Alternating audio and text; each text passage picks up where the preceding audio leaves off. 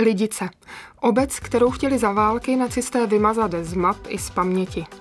Jejich akt nepochopitelné a nelidské krutosti však ze středočeské vesnice místo toho učinil celosvětově proslulý symbol nacistických zvěrstev. Jaký byl druhý život lidic po jejich likvidaci? O tom budeme hovořit v dnešním pořadu, u kterého vás vítá Naděra Reviláková. Historie Plus.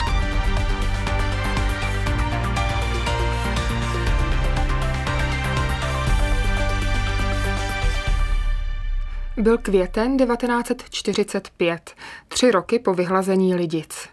Na zarostlé planině, kde kdysi stávala rozlehlá ves, nezůstalo po domech či kostelu ani památky. Zdánlivě, když jsem tenkrát po osvobození přišli sovětští vojáci z minometného oddílu plukovníka Alexeje Pankova, věděli naprosto přesně, kde se ocitli. Sám Pankov na tuto chvíli vzpomínal v rozhlasové nahrávce z roku 1962 následovně. My šli сюда после боев за Берлин шли с боевой задачей освободить Прагу. Po bojích o Berlín jsme spěchali osvobodit Prahu. Po skončení bitvy zůstala naše brigáda v obci Běloky. Když jsme se podívali na mapu, uviděli jsme jméno Lidice. Osud této obce znali všichni vojáci. Místo kvetoucí vesnice jsme uviděli planinu zarostlou plevelem. V prvních dnech po našem příjezdu se vojáci a důstojníci sešli na schromáždění, naplněni hněvem jsme se rozhodli postavit památník a to jsme také udělali. И на этом же, на этих митингах вынесли решение поставить памятник, что и было сделано. Mohlo by se zdát, že první památník v Lidicích vystavili příslušníci Rudé armády těsně po skončení války. Ve skutečnosti to nebyla tak úplně pravda, jak v zápětí vysvětlí ředitel památníku Lidice, doktor Eduard Stehlík, se kterým jsem hovořila na pětním území, kde kdysi obec stávala.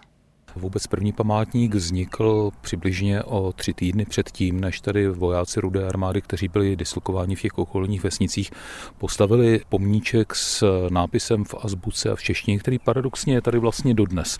Celou tu dobu toho roku 1945, přesně řečeno od 6. června, protože oni ho stihli vstyčit ještě před tou první pětou, která se tady po válce konala, ale existovaly, pokud bychom to tak mohli nazvat, dva takové předchozí památníčky. Prvním byla československá vlajka, kterou zde vlastně ještě v samém konci války, někdo hovoří o 5., někdo o 6. květnu, vstyčila paradoxně skupina britských válečných zajatců s českými průvodci, kteří se sem dostali a o lidicích slyšeli a v místech hrobu lidických mužů, tedy kde teďka stojíme, zapíchli československou vlajku, aspoň s nějakým takovým papírem, na kterém bylo napsáno lidickým mučeníkům.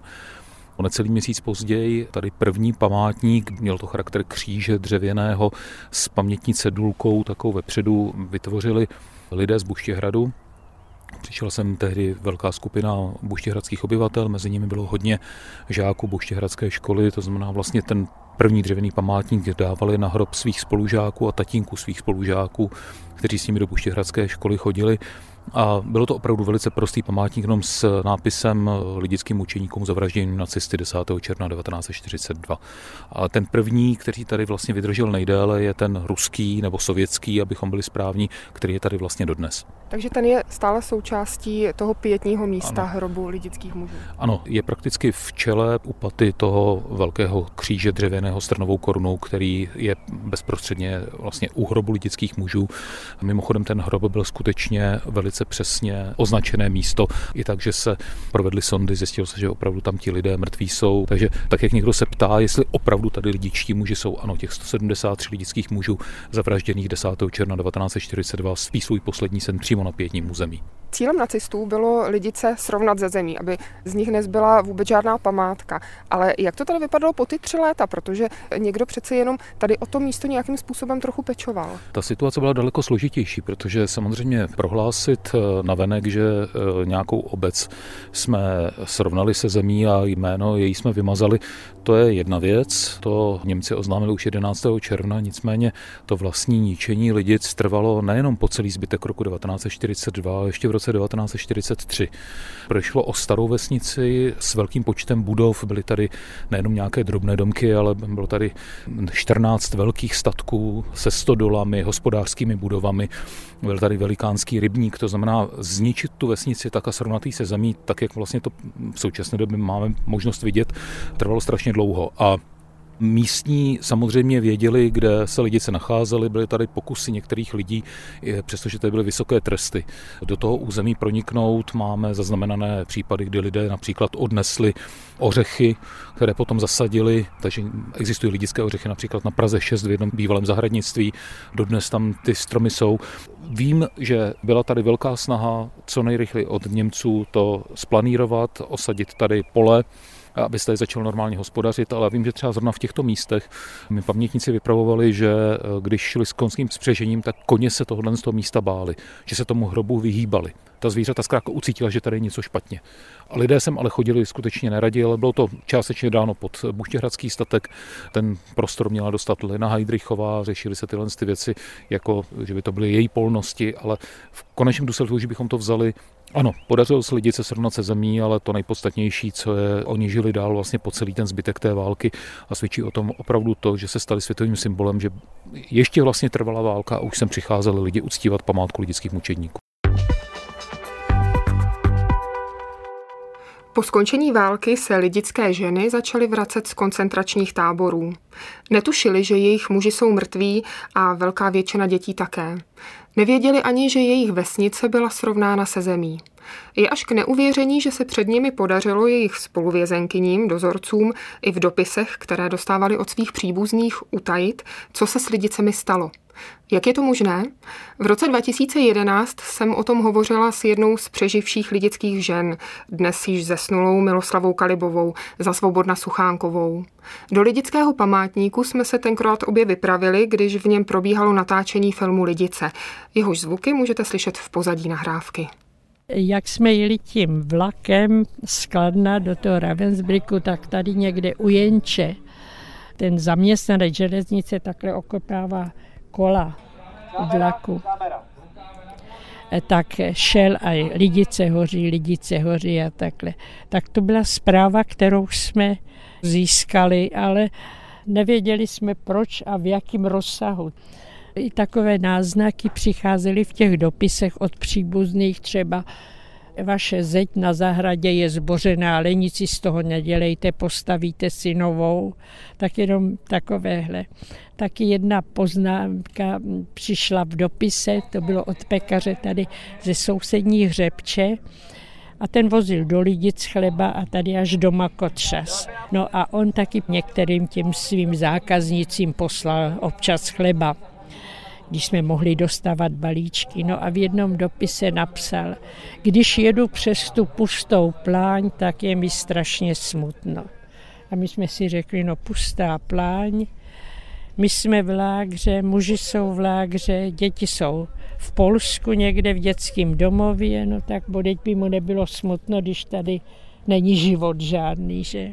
No a nechápeme do dneska, kde jsme získali ten optimismus, že jsme nevěřili. Ale ne, že by jsme to byli třeba my mladší v takové neznalosti života ještě nebo tak. Ale moje maminka to byla velmi rozumná žena. Nikdy jí něco takového nenapadlo, že by se tohle mohlo stát. S nadějí, že se opět se svými nejbližšími setkají, se tak z původního počtu 203 odvlečených lidických žen dočkalo 143 konce války. My jsme byli odkázaní na sebe a tak všelijakým způsobem a v různých skupinách jsme se vraceli domů. No a na hranicích jsme se dozvídali teprve, co se před třemi roky v Lidicích stalo. Čili pro nás to vydechnutí že už je konec války a všechno to utrpení pomine, tak pro nás vlastně teprve tenkrát nastávalo.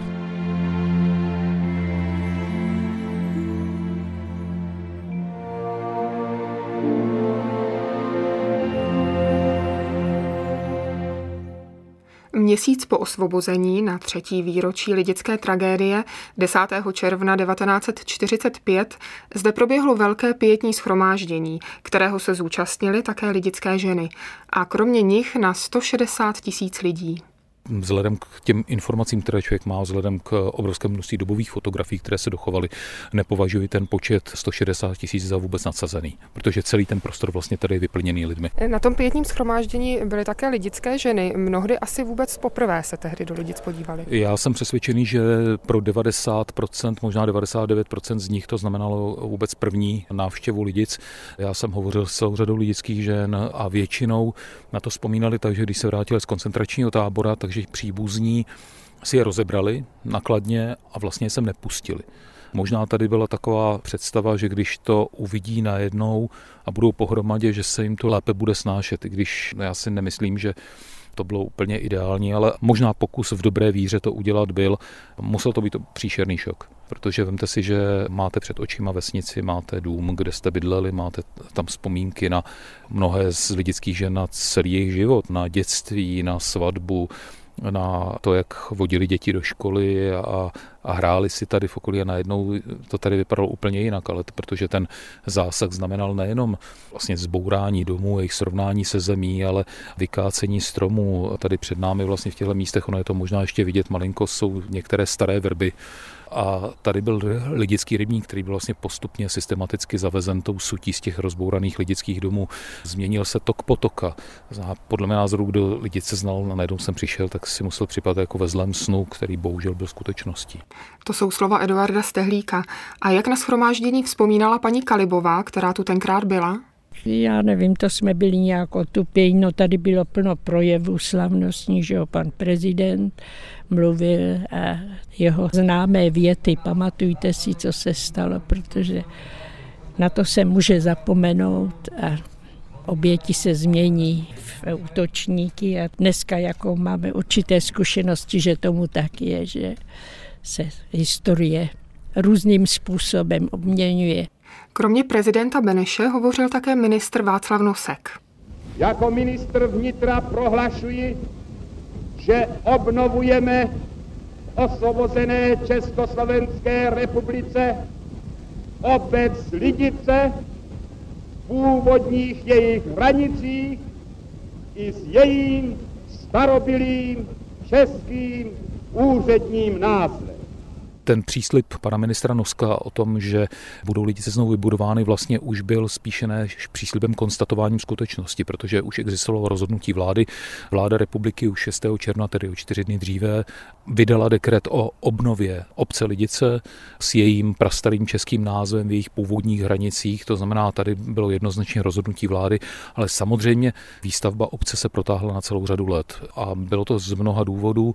Řešila se vůbec otázka toho, kde lidice obnovit, v jaké podobě a z čeho vlastně nové lidice budou sestávat, protože nabízela se možnost lidice postavit přímo tady, kde teď jsme, ale myslím si, že poměrně brzy zaznělo jasné rozhodnutí a myslím si, že osvícené nezastavovat tento prostor novými domy, nechat ho v té s nějakou formou pětní úpravy jako monument, který i tou, řekněme, prázdností toho údolí působí na příchozí možná daleko silněji než celá řada jiných pomníků a vybudovat v těsném sousedství vlastně novou vesnici, což se pak nakonec skutečně stalo s tím, že byla vypsaná architektonická soutěž, které se zúčastnilo dokonce 58 architektů, to byl obrovský zájem, dva byli ze zahraničí Komise pak vybrala sedm uchazečů, kteří dostali nějaké připomínky, aby ty projekty dopracovali a nakonec vlastně byli vyzváni ti dva vítězní, aby se spojili ty dva ateliéry a pracovali pak společně jak na úpravě pětního území, vlastně vybudování muzea, toho vstupního glorietu a, a na výstavbě nových lidic. Zajímavé je, že samozřejmě i tohle nějakou dobu trvalo, vyprojektování vlastně celé obce, vyprojektování domů, nakonec se stavili čtyři typy domů, na svou dobu nesmírně moderních a ta vesnice doteď opravdu působí nesmírně moderně, předběhla svoji dobu. ale ani ta vlastní realizace nebyla jednoduchá. Bylo poválečné období, všude byl obrovský nedostatek stavebního materiálu, pracovních sil, financí, to znamená, nějakou dobu to trvalo, ty stavební práce byly zahájeny v nějakém větším rozsahu v roce 1948, na Vánoce v roce 50, tuším, jestli si to dobře pamatuju, se stěhovaly první lidické ženy. Podařilo se dodělat prvních 50 domů a postupně přibývaly ty domy další, ale byla to záležitost, která trvala potom ještě dalších asi sedm let, než stály vlastně kompletně celé lidice. S tím, že to rozhodnutí, které mimochodem bylo učiněno tedy už v tom roce 1945, bylo, že vlastně každá lidická žena, která se vrátí do lidic, a každé lidické dítě, které se vrátí jako úplný sirotek, dostane v nových lidicích rodinný domek. S tím, že posléze to bylo poupraveno, protože některé lidické ženy zemřely a některé lidické děti vlastně sice měly maminku, ale bralo se, že by byly vlastně nějakým způsobem znevýhodňovány v této věci, tak vlastně ten konečný počet domků odpovídal počtu přeživších lidických, to znamená každá žena, každé dítě.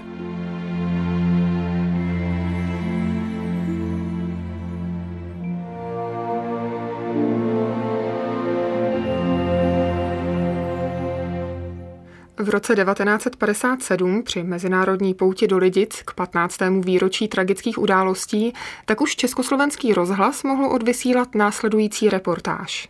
Když zaletí zrak přes vysluněnou pláň tam nahoru k silnici vedoucí do Kladna, jsou odtud dobře vidět. Jasně červené střechy a světlé zdi domků jsou zasazeny do bujné zeleně zahrad. V nich už dozrávají šťavnaté jahody a záhony jsou jeden květ – i mladý stromek se už tu a tam chlubí prvními nalévajícími se plody. Lidické ženy, které přežily hrůzy koncentračního tábora a lidické děti, které nezahynuli a vrátili se, mají tu nový domov. A pořád se ještě staví. Na konci ulice, která vede středem Lidic, vyroste kulturní dům, budova místního národního výboru a pošta, děti dostanou novou školu a dospělý obchodní dům. Ne všechny ženy ovšem nabídku žít trvale v Lidicích využily. Například paní Kalibová. My jsme bydleli v Praze, no a tam jsme se provdali, rozmnožili, no a teď byli manželé zaměstnané, děti tam chodili do školy a my do zaměstnání se sestrou. Tak my jsme dostali tři domky, ale prakticky jsme užívali jeden, protože to muselo být obydlené, no a my když jsme byli v Praze, no tak já jsem tady byla sice hlášena, ale až do důchodu všichni jsme to užívali jaksi na leto a na víkend. No. Jak mi však potvrdil Eduard Stehlík, Miloslava Kalibová byla spíš výjimka. Byly některé lidické ženy, ale byla to hrstka které z nějakých důvodů vlastně v Lidicích nežily. Byly některé děti, které ten domek a i ženy, které ten domek v určitou chvíli prodali a vlastně odstěhovali se jinam. Některé ho opravdu využívali až do důchodu, ho třeba pronajímali a jezdívali sem třeba za přáteli, příbuznými, kteří tady v Lidicích bydleli spíš o víkendech nebo jednou za čas. Ale z mého pohledu, co si takhle vybavuji a co mám informace, tak prakticky 90% lidických žen vlastně nebyla řekně ukotvena nikde jinde a neměli ty příbuzné na druhém konci republiky, ale pokud vůbec jim přežili nějaký příbuzní, tak většinou v těch okolních obcích, to znamená Běloky, Makotřasy, Hřebeč, Buštěhrad, měli tady vlastně své rodiny, své rodinné vazby a myslím si, že pro řadu těch žen bylo i to, že jsou vlastně najednou pohromadě i s těmi ostatními, se kterými si prožili tu hrůzu, které byly vystaveny, že možná pro ně třeba i ta možnost bydlet v té vesnici, jak třeba nám se to v současné době může zdát jako zvláštní, tak pro ně byla možná možností sdílet to utrpení, kterému byli vystaveni společně a nemuseli pořád někomu vysvětlovat vlastně, co se jim stalo a, a tak dále. Ale pro některé z nich to bylo utrpení, myslím si, že nejhorší to bylo v tu chvíli pro ženy, které v té době už bylo jasné, že nebudou mít znovu děti. Že už byly v tak vysokém věku, že pravděpodobnost, že by znovu mohli založit rodinu, byla prakticky nulová. Oni se upínali, a já ty případy znám, upínali se na to, že se jim to dítě jednou vrátí, že se to dítě najde. Já jsem ještě v 80. nebo 90. letech tady navštěvoval některé lidické ženy a v těch domcích pořád ještě existoval dětský pokoj s fotografií toho dítěte a oni se nesmířili s tím, že ty děti byly povražděny. Ano, dostat zdarma domek byla na jednu stranu hezká a pro Leckoho možná závidění hodná věc. Těžko si však lze představit, jak tvrdou cenu za to lidické ženy a děti museli zaplatit. To mi potvrdila i paní Kalibová. A já, když jsem třeba měla malé děti a Šla jsem s nima tady po Lidicích na procházku a měla jsem potkat nějakou matku, která dítě neměla, tak mi to bylo trapné a radši jsem šla stranou, abych jí zbytečně nepůsobila bolest. No a pak tady byly staré ženy, které se už nevdali, sice si libovali, jaký domek pěkný dostali, ale říkali, pro nás už život nemá vůbec žádnou cenu. No. Některé z lidických žen a dětí pracovaly také v místním památníku. Například Marie Šupíková, kterou zachytila rozhlasová reportáž v roce 1963, když prováděla děti, které sem přišly na exkurzi. Tak nejdříve bych vás chtěla přivítat a na začátku bych vám chtěla také říci, že já jsem jedna z lidických dětí, které měly prostě to štěstí a vrátili se po osvobození domu. Když se tragédie lidí stala, bylo mi v té době 10 let, takže jsem byla asi ve vašem věku.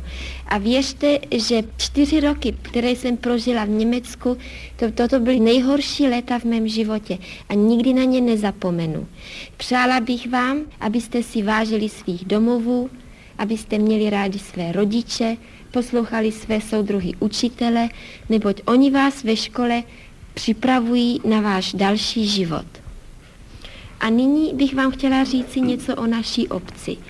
Tak staré lidice měli 105 čísel a 5... I s paní Šupíkovou jsem se setkala v roce 2011 při natáčení filmu Lidice. Tehdy mi popsala svůj poválečný návrat. Tak jsem byla u rodiny Knorových a ta se mnou potom jela na ministerstvo vnitra, tam mě znovu vyslýchali, no a koupili mi kitku rudých karafiátů a jela jsem za maminkou. No, přijela jsem tam, poznali jsme se okamžitě, ale nemohli jsme se domluvit, takže Hela Leflerová tenkrát mi dělala tlumočnici, no maminka se pochopitelně ptala na bratra, no potom nikdo nevěděl, to přišlo až mnohem později, se našly ty doklady, že teda byl popravený. Takže to byl srpen a maminka za čtyři měsíce 9. prosince 46 zemřela. Doplňme ještě, že Marie Šupíková byla jednou z mála posledních pamětnic tragických událostí. Zemřela 22. března 2021 a byla také jednou z těch lidických přeživších, které své zážitky často vyprávěly. Zdaleka ne všem se chtělo vzpomínat, jak mi potvrdil i Eduard Stehlík. Z Lidic jsem mluvil minimálně se čtyřmi desítkami lidických žen a prakticky až na jednu jedinou výjimku se všemi lidickými dětmi přeživšími a no, mluvil. V některých případech jsem právě udělal pokus se sejít a mluvit o těch věcech a někteří to striktně odmítli a věděl jsem i od jejich rodin, že o tom nikdy nemluví, nikdy se k tomu nevraceli, nikdy se k tomu nevyjadřovali. Jiní považovali někteří možná za povinnost o tom hovořit, protože eh, nechtěli, aby se něco podobného opakovalo. To je podle mého názoru jednoznačně případ eh, Marušky Šupíkové. A já jsem se svého času na to ptal Aničky Nešporové, lidické ženy, a ona mi na to odpověděla zajímavým způsobem. Ona řekla, víte, já pokud o tom svém tatínkovi, mamince a těch dalších z naší rodiny manželovi, kteří byli povražděni, pokud o nich mluvím, tak vlastně oni žijou a já je tím vlastně udržuji při životě, mluvím o nich, vypravuji jejich příběh a pro mě je to důležité. V roce 2022 si budeme připomínat 80 let od lidické tragédie a v rámci památníku Lidice už nyní probíhají pečlivé přípravy. Kromě rekonstrukce jeho budovy i úprav pětního území se chystají také projekty, které mi doktor Stehlík popsal ještě na závěr našeho setkání. My vlastně v těchto měsících, týdnech tvrdě pracujeme na tom, abychom postavili staré lidice. Ono to možná může vypadat zvláštně, ale my v současné době připravujeme ve spolupráci se specialisty vlastně výstavbu starých lidic podle leteckých fotografií, plánů, dochovaných fotografií těch domů a Vznikají 3D modely opravdu v realistické kvalitě. Postupně všech lidických budov scháníme k tomu podklady, kde se dá po rodinách a podobně. A nejenom, že teda bude možné si vlastně těmi lidicemi projít na počítači, vlastně těmi starými lidicemi, ale ty programy, které tady máme a které tady budeme osazovat, umožní například to, že vytáhnete z kapsy mobilní telefon, zapnete si ji přes tu aplikaci a před váma se objeví ta budova, která tam kdysi stála. A k tomu samozřejmě chystáme doplnění dalšími informacemi, aby nejenom ti lidé viděli ty budovy, ale aby mohli přepnout té aplikaci, aby viděli fotografie obyvatel, kteří tam byli, dozvěděli se o nich. Ze začátku ty základní informace, ale v současné době už sbíráme detailnější informace, odkud ti lidé do Lidic přišli, samozřejmě přesné verifikované údaje týkající se jejich data narození, umrtí, dalších snímků, nějaké příbuzenské vazby v rámci Lidic. Takže chceme ty Lidice opravdu vrátit sem do toho údolí, když samozřejmě úplně jinak, než si někdo třeba před pár lety byl schopen představit. Pochopitelně v okamžiku, kdy vzniká tenhle virtuální model těch 3D lidic, tak v okamžiku, kdy takový model vytvoříte nebo máte tu věc v počítači, tak můžete ty lidice vytisknout, v jakém měřítku si zvolíte, to znamená i o tom uvažujeme a samozřejmě tu budou si jakkoliv můžete natočit, znamená, můžete si vytvořit barevné fotografie těch domů, jak vypadaly. Takže to jsou další věci. Uvažujeme tady nejenom o databázi domů, ale řešíme i možnost vlastně vydání publikace i s lidickými domy jejich obyvateli.